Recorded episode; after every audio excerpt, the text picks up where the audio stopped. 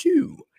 There it is. All right. Welcome back. Happy Monday, everybody. Today we have a very special guest, someone who is very positive. So we're going to have a lot of fun. Let's get ready to rock and roll. Practicing Polyamory Real Life Perspectives from the Imperfect People of Polyamory. The mission of the Practicing Polyamory podcast is to provide a platform for all of the real life, flawed humans that practice polyamory so that we might all learn from one another and grow as a community. Enjoy the show.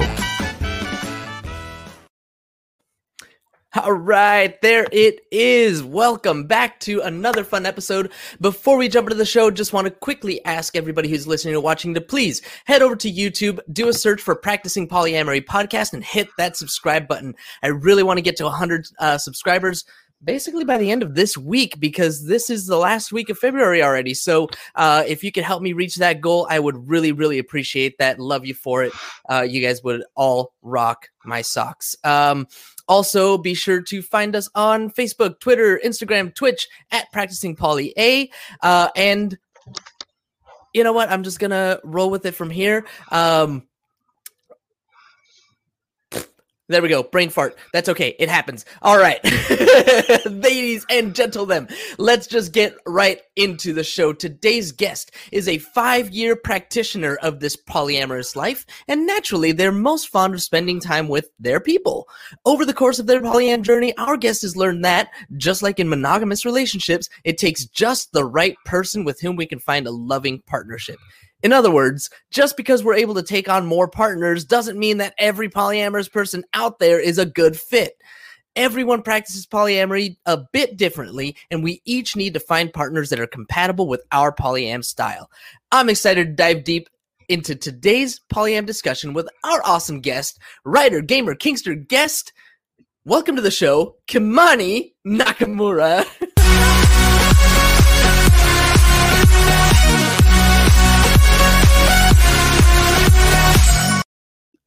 So I I write my intros out and I wrote guest twice, so I just, you know, flubbed it. But hey, welcome to Hi. the show, Kamani. Thank you so much for joining us today. Thank you for having me. It's truly a pleasure. So you have been practicing polyamory for five years. Um, let's just go with the origin story. Where did you hear of it first? Is this something that you were always like? Have you always been polyamorous, or did you like figure it out later on in life?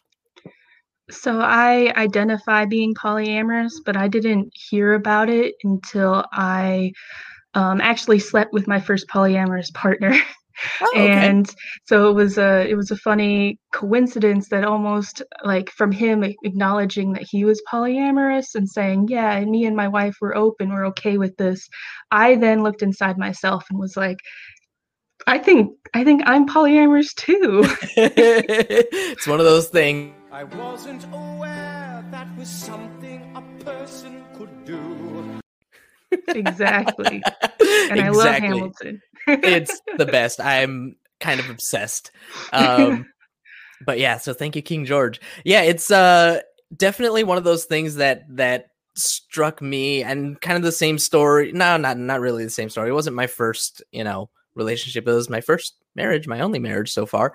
But yeah, it just kind of opened up the doors and it's like this actually makes sense. Um so what was the journey like, you know, the first year or two um what what were some of your like pitfalls? What were some of the mistakes that you made? Some of those like ooh, I really messed up there. Oh yeah, the first year two is like basically the trial by fire time Right? for a lot of polyamorous. so I'm sure this will resonate with quite a few v- viewers, but um, jealousy, Mm-hmm. jealousy, and how uh, once you start practicing polyamory, you kind of differentiate between jealousy and envy. You know, the Right. wanting to have what you want, but also, but like jealousy is wanting to have what someone else has and they can't get. You know, so so me and my partner when we started out, my polyamorous, my first polyamorous partner, um, we had some pitfalls around jealousy, especially since I'm, I'd identified as kink right away. Mhm. He didn't. So there was a lot of jealousy there because he didn't know the lifestyle and I was discovering the lifestyle. So he had a lot of jealousy about um, about well, I can't do this with them, so. I feel jealous, and I don't know if I'm okay with this. Um, but we navigated that uh, pretty well. I think we we got through that, and nice. we started off with a few rules mm-hmm. that were a little bit more encompassing than just like have safe sex and then if you don't i i'll i'll do i'll handle me and use protection. It's it was more controlling than that. Mm-hmm. and gradually we figured out that just wasn't working for us. Yeah. It was preventing uh, sometimes both of us from exploring our relationships to the best we like the most we could. And so we kind of just stripped uh, some of the rules that just weren't working. We're like, hey, we're just going to keep communicating with each other. And if nice. we find something that's um, upsetting to us or like a boundary for us, we will individually figure out what we're going to do in that situation. I love That's cool, baby. I mean, you know how it is. Right exactly danny exactly. So you you mentioned these two rules and boundaries and i know that this mm-hmm. is something that uh, you know within the polyamorous community we talk about it a lot. How would you say is the difference between rules and boundaries? Uh, that's a great question. So um, i would say boundaries for me uh, because it's so subjective, but boundaries is more efficient for me if I say my personal boundary is something that I do not feel comfortable with. And so I am respecting myself uh, as much as I can to respect our relationship. So it's something that I have control over. I'm not going to expect anybody else to change or or act different because of it, but it will affect me. Mm-hmm, mm-hmm. And so, for instance, uh, safe sex, you know, if I don't feel someone in the polycule or my partner is practicing as safe as I want to, I can say, okay, well, my boundary around safe sex is that we will use protection with us. Right. You know, and if you can't, then I feel unsafe and so we will not have sex. So this is this is kind of like um, me taking on that saying i am not comfortable with this. I cannot participate in this. Um, and then of course a respectful partner if they're respecting my boundaries will be like okay i understand and i will help you meet this boundary. Whereas a rule would be i'm not comfortable with you know what's going on with the polycule it's not safe enough for me. So your meta or my you have to wear condoms with your other relationships. That's a rule that i feel like kind of crosses outside of personal autonomy and goes more into controlling other people's behavior and i just don't feel like those kinds of things the rules are, mm-hmm. are also like really strict I feel like that's just not how relationships work. Relationships are fluid. Mm-hmm. Relationships are agree uh, constantly agreeing and talking with each other. Right. So to say that this is like a rule that everyone has to follow, um, there's going to cause. It just seems like there that causes more tension and conflict down the line. Sixty percent of the time, it works every time. Pretty much right. It happens all the time. Uh, so, you know, this is definitely something that comes up a lot rules, agreements, boundaries, all these things. Um, to to promote another podcast, the Multiamory podcast. They have had multiple really good episodes on that. Uh, so for anybody listening, if you want more insight on rules, agreements, and boundaries, check them out because they are uh, absolutely fantastic and, and, give a really good explanation on those things. Um, but some of the rules that you were talking about that just didn't work, right? You had these rules mm-hmm. in your relationship and it wasn't working. So how did you overcome that? You said that you were guys you were uh, constantly communicating, but I know in my experience those early years it was less communicating and more fighting, right? Like mm-hmm. communication. I mean, we we did okay. you know, we did pretty well. We survived. Um, but there was there was a lot of fighting. So how did you overcome those things and what were some of the steps that you took to try and minimize the fighting and increase the communication? Yeah, I think that the difference between fighting and a effective communication is really important. So in the beginning when you don't really know this person really well, like I didn't I was getting to know my first polyamorous partner, but like at the same time I was getting to know what polyamory is for me mm-hmm. and then at you know the beginning message right polyam isn't the same for everyone right. so i was learning what polyam's for me what polyam is to my partner and then what polyam is to my additional partners where now these these rules and the the are affecting these people so um so when it comes to conflict and, and conflict resolution, we really had to work on acknowledging what our polyam styles were. Like, mm. where are these? What were these rules for? What were they mm. protecting us from? What was the okay. point? So my partner that was asking for um, more conservative uh, safe sex practices that seem to affect my relationships with other people mm-hmm. i was like okay well what is what will make you feel safe? Where is this coming from? Do you mm-hmm, not mm-hmm. trust the other people i'm with? Do you is our tests not good enough? Or where what will make you feel comfortable and what do you want? And so um, it really helped with getting a additional perspective that I was getting partners really early on and he was getting partners later on. Mm-hmm. And so when he started having additional partners and he came into the issue of, oh, well, this work, this rule's not working for gotcha. me either. Yeah. you know, yep. I want to be intimate with these people. Um, then he kind of had that additional perspective of, oh, maybe, yeah, maybe this rule isn't is too strict. Maybe this is. I don't think it means what you think it means. right. so, um, so it's really having the empathy to think from the other person's side. You know, yeah. we all want to protect ourselves. We all want to be safe. Mm-hmm. We want to do polyam in our own way, but it also takes recognizing what other people want in their relationships and where does that rule come from? Is it from insecurity or is it from like a genuine need? Do you need this to feel safe? That is so good, so powerful. I um, I, I, like need a moment to process it because it's it's just really good the way that you the way that you uh, approach it. You know, it really is coming from a place of empathy.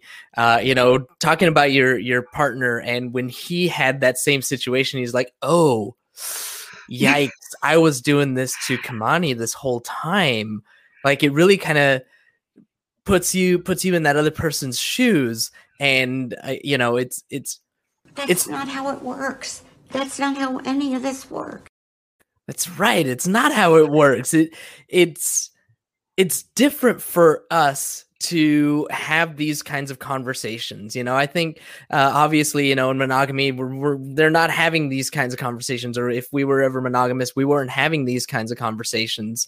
Um, but but now we're in these positions where we we do have to discuss safety and these other things. And it's not just about us, but like you said, it's about how our partners' partners mm-hmm. practice polyamory as well. So it's like you're being empathetic, not just to your partner, but to the people that they're with as well.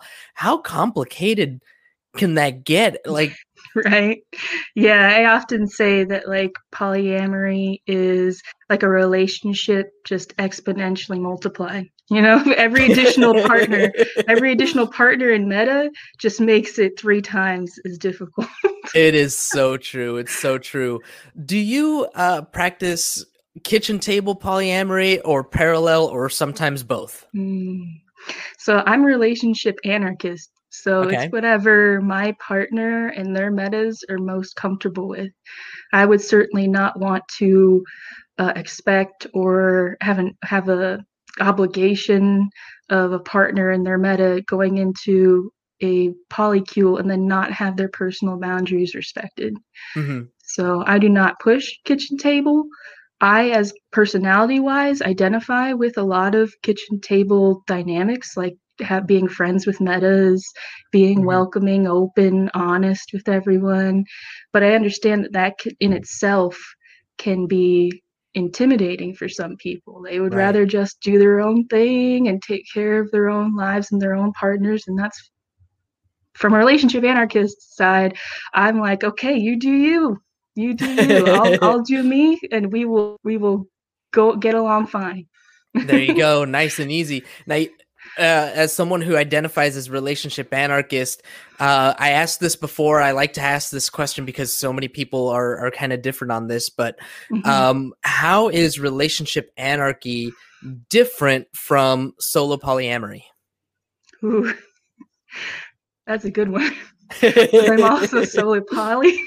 okay so you Um, can be both hmm, right why not both we're You can- polyamorous you why not be both, um, I think solo polyamory is more a style of how you do polyamory, Mhm. whereas like relationship anarchy is a is a philosophy of how you do relationships in general. You can be a relationship anarchist and be monogamous, you know, technically. Uh, Okay. You would just you would just be treating your friends and your lover on the same same spectrum. So got it um, but yeah, so I would say that's the main thing is that relationship anarchy is more is a philosophy that can spread to all different kinds of relationship styles. But solo polyamory is a type of polyamory. Got it. Got it. That's a really good take. I appreciate your insight on that. Um, I I don't think that I've heard it quite put that way before. So uh, that's good stuff. Uh, let's see. What else do we want to dive into? What are some some really uh, deep conversations or some deep issues that are uh, facing us as polyamory? You know, one of the things that I talked about last week was uh, morality, acceptance, and validation. Uh, this Mm. week, I'm listening to a new book. Um, I forget the author's name, but it's called uh, "So You Want to Talk About Race." Right. Mm, and one of mhm. the things that it starts to bring up is privilege and all these other things. Um, so, and I know that we see a lot of this in just our own in in our own communities as well, right? There are certain groups of people within the polyamory community that are going to be more marginalized than say myself or or you you know we're able-bodied um i'm male right and straight Mhm. and don't identify as queer or anything like that. So, you know, when it comes to acceptance and when it comes to privilege, what it, what are some things that you would like to see in our community? Okay. Okay. So with acceptance and privilege, I definitely see even in my the Discord that I mod, positive polyamory, that people come from all walks of life, um, from different uh, economic backgrounds, different uh, racial backgrounds, different cultural backgrounds, and I feel like at the end of the day, it goes a long way to say I don't know enough about this issue to Mm, really speak on it. Because a lot of people who like you say come from a place of privilege they there's that mentality of oh i know enough i can contribute to this discussion and you want to help. But the problem i find is that not enough people are acknowledging i don't really know much about racial issues. I don't Mhm. really know much about uh, economic issues because i come from a place of privilege. Um, one of my friends on the server said who is a, a white woman said i'm just here to listen to y'all talk about racial Mm. discussions like i am just going to be a supporter and observer because i i i ally with this this cause but i Mhm. feel like i can't like i don't have the uh, mentality to be able to talk about this issue i would rather listen and in that way she gave a huge amount of support to people who were just trying to get this off their chest just trying to say hey you know this makes me really frustrated about you know the, the racial issues in america and then she's just like i'm just absorbing all of this and telling you all that i love you and i'm like gosh that was such like that's such a refreshing take you Yeah. know Absolutely. The uh like I said the book that I'm listening to it's like people in those spaces, people in those places have the privilege, have the ability to take that message to their more privileged uh, spaces, right? To Mhm. to talk to their families about these things, to talk to, you know, their their white coworkers and all this other stuff and to start to break down those boundaries, break down those barriers from within their own space. So uh, for your for your friend to just uh, kind of give the space to listen, that's awesome. What about acceptance as uh, of polyamory as a whole in society? It's definitely becoming more mainstream. We're seeing more uh, more shows, more uh, representation. What are some obstacles? What where do you think what do you think we can do as a community to start moving that needle forward? Just smile and wave, boys. Smile and wave. Just smile and wave, huh? hey, look, everybody, here we are. Yeah, right hi we exist um so i think like any social movement it starts on an individual level first so coming out on an individual level even though people say like every coming out journey is their own journey and you don't have to come out to be poly and all Mhm. that's true uh, but the more people who come out the more people who embrace it in their personal lives the more friends family hear about it the more friends family talk to each other about it and i feel that that truly at the end of the day creates waves you know Yeah. more people are proud and open about it it happened with lgbtq plus right. uh, that um, that people were just we're here and we're queer and we're not going anywhere you know Hell So- yes. I'm your huckleberry. right?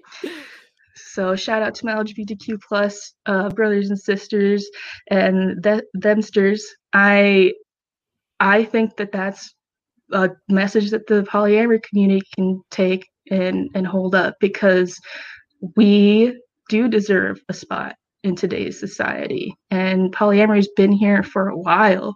Like it's just starting to get mainstream in the western culture but it's been here like throughout history. So True.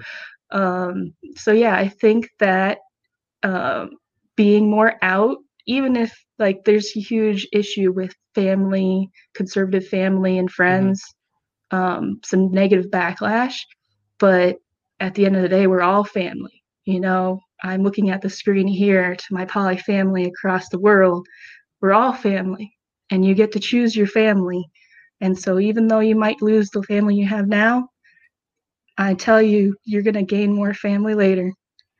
It's very true. I there's so much support in our community uh, through all of the Facebook groups that I'm in. I'm sure in in your Discord, uh, there's plenty of of support as well. And uh, just a reminder, that it's floating across the screen. Uh, we're gonna link to it uh, in all of our show notes and all that stuff because it's kind of confusing to read. Discord.gg five. D- not even gonna try. Anyway, five to W H E. yeah. Yeah. it's better to just Google positive polyamory Discord. You'll be able to get it. There you go. So do a Google search for positive polyamory Discord, and uh, you'll find all that good stuff. But yeah, there really is so much, um, so much support, so much positivity, so much family, like you're saying. Um, are there any struggles? And this might might sound like a pointed question, and forgive me because I'm I'm just an uneducated noob, and you know trying to get to some some root issues here. Are there any challenges for you as uh, a queer person that stand out more or things that you face more in even the polyamory community that maybe someone with you know straight privilege here wouldn't necessarily experience yeah, there are a lot of issues that try to be gender. Uh, what is the word? Uh, gender Yeah. polarized. mm-hmm. Like there's a huge debate in the dating scheme of polyamory. If guys or women, you know, men or women have it worse, right? Mhm. And it's a common debate. But Oh, as yeah. a queer person, I'm like, okay, I appear female, I appear as a woman, but I'm not, I don't really identify with either gender. And I'm pansexual. So I date whatever gender. And so there's just this tendency, I think, in the including in the polyamory community, to genderize issues that aren't necessarily genderized. Like dating sucks for everyone. That's Let's true. be honest. The That's queer true. people You too. can't handle the truth. queer people too, and sometimes queer people more because I also speak for my binary trans folks, uh, pals that I know, that it's dating's hard. like Yeah. dating is hard across the board. Mhm. And sometimes um when you have a discussion that's polarized like that, like do women and more, more men have it more, it cuts out the voice for the queer voice. You know, like I can't say, well, as a woman, I have it. Like I'm not a woman. I appear as a woman, but I'm agendered. You Mhm. know, and that has its own challenges. I have to find partners that are okay with that, that accept that, that that acknowledge it and understand it, and that's its own challenge. acknowledge it, understand it, respect it, love love you Mhm. for it. I mean, there's there's Exactly, definitely exactly. yeah, there's definitely a a I don't want to say learning curve, but but a, a curve. There's there's something there that uh Mhm. you know definitely changes things. When we're talking about you know heteronormativity, you know man and woman, that's like what everybody sees, what everybody expects, quote unquote, you know, and Mhm. and what's been basically taught to us over over generations. But now you know in just the past what 20 years maybe that uh that it's been really been pushed that you know it's not just male and female. Um here in california i want to say in 2019 um the I'm, I'm an insurance guy and so this kind of blew my mind a little bit because i was uh at this time you know a couple of years into my polyamory journey, I was uh, at a um, at, I was at a gay bar every Thursday night for karaoke, you know, and so Mhm. this was like my first um, introduction, I guess. This was like like my first time being part of the or being around the LGBTQ community as as deeply as I was. So there was just a lot of things going on in my head and things that I was learning. And it was in 2019 that in California, um, there was no longer a price difference for male versus female drivers, and they added non-binary as an option. So these oh are man, all that's awesome. yeah, right? So these are all like new things uh, or newer things that society is just starting to come to terms with. And I think polyamory is kind of on that scale where it's not it hasn't been taught. It, it's, you know, like King George said, I didn't I wasn't aware that was something a person could do, Yeah, yeah. you know? Mhm. and so so we were all getting into this knowledge and getting into into uh society making our way into society and becoming more known what was it that inspired you to start your discord and want to be on this podcast Oh, um, I wasn't the creator of the Discord. I joined Okay. after it was created, um, but I decided to mod it because community is really important to me. And if you hadn't figured out, I I'm very enthusiastic about making people feel welcome and Mhm. accepted and respected. Ah, So I lovely. I love building that like I love being part of building that space. And I know the other moderators on there are all that is also a huge drive of theirs is to create a community wherever you can find it where people can feel safe. And um sorry, what was the second part of that question? um what was it that that inspired you to be on the podcast today Oh, uh, yeah. So I saw the post on Facebook, and I had, like I said, I had always, or before the show, I said that I had always heard, listened to podcasts on polyamory, like multiamory. I've listened to mm-hmm. that podcast, and your message of we want to talk to people who like in their daily lives what do how do they practice practice polyamory? And i'm like that's definitely something i can get behind. Like i don't i want something a little bit more tailored to the individual experience. Like i said polyam we're all different you know my Mhm. polyamory how i practice it and experience different than all of the viewers polyamory or Yep. knowledge of polyamory and so i really thought that the, your guys' message and your your platform catered a lot to that philosophy I, I sure hope so. It is. Uh, thank you for for that. Uh, that that is my goal. You know, it's to bring our community together to get people, you know, talking about our experiences. Many of many of which are shared experiences, um, and like you said, to get to the, to the heart of everyday polyamory, as opposed to you know. I don't know, prepared statements, I guess. Well, it's certainly more enjoyable than my average day. That's right. All right, Kimani, uh, one more time, uh, could you tell us how uh, people can find the Positive Polyamory Discord uh, and any other resources that you might want to share? Um, so there are a lot of great Facebook uh, polyamory groups that I definitely would promote if I could list all of them by memory. So, but there's a community out there. As for my personal community, just Google Positive Polyamory Discord or search on Discord, the Discord uh, board site for all of the Discords available, and search polyamory. We'll be right up there. Positive polyamory. It's a rainbow um, heart with infinity symbol right now as our Discord symbol and we are super welcoming of lgbtq plus kinksters anybody from all walks of life. We're like a family oriented server. We're not huge like hundreds of people but who knows after this right? So we're trying to um, develop like a niche where we all feel close we all feel welcome and accepted and we're all not afraid to be uh, outgoing and poly. Very cool. Thank you so much, Kamani, for spending some time with us. Uh, and also a huge thank you to our live audience for tuning in today. Uh, had a couple of comments here today. So thank you to uh, Fussy Boy and Angela. Thanks for tuning in and dropping some comments. Um, as a reminder for everybody out there, when we're live, you get no commercial interruptions, but the same cannot be said for the podcast downloads. So if you want to avoid the commercial interruptions, be sure to catch us Monday through Wednesday live at 2:30 Pacific or sign up for Patreon where you'll not only get access to our commercial-free RSS but also Patreon-only content like reaction videos, Q&A with our upcoming professional guests. So thank you again Kamani and thank you again to our audience for tuning in, hanging out with us today. As always, please Have a nice day!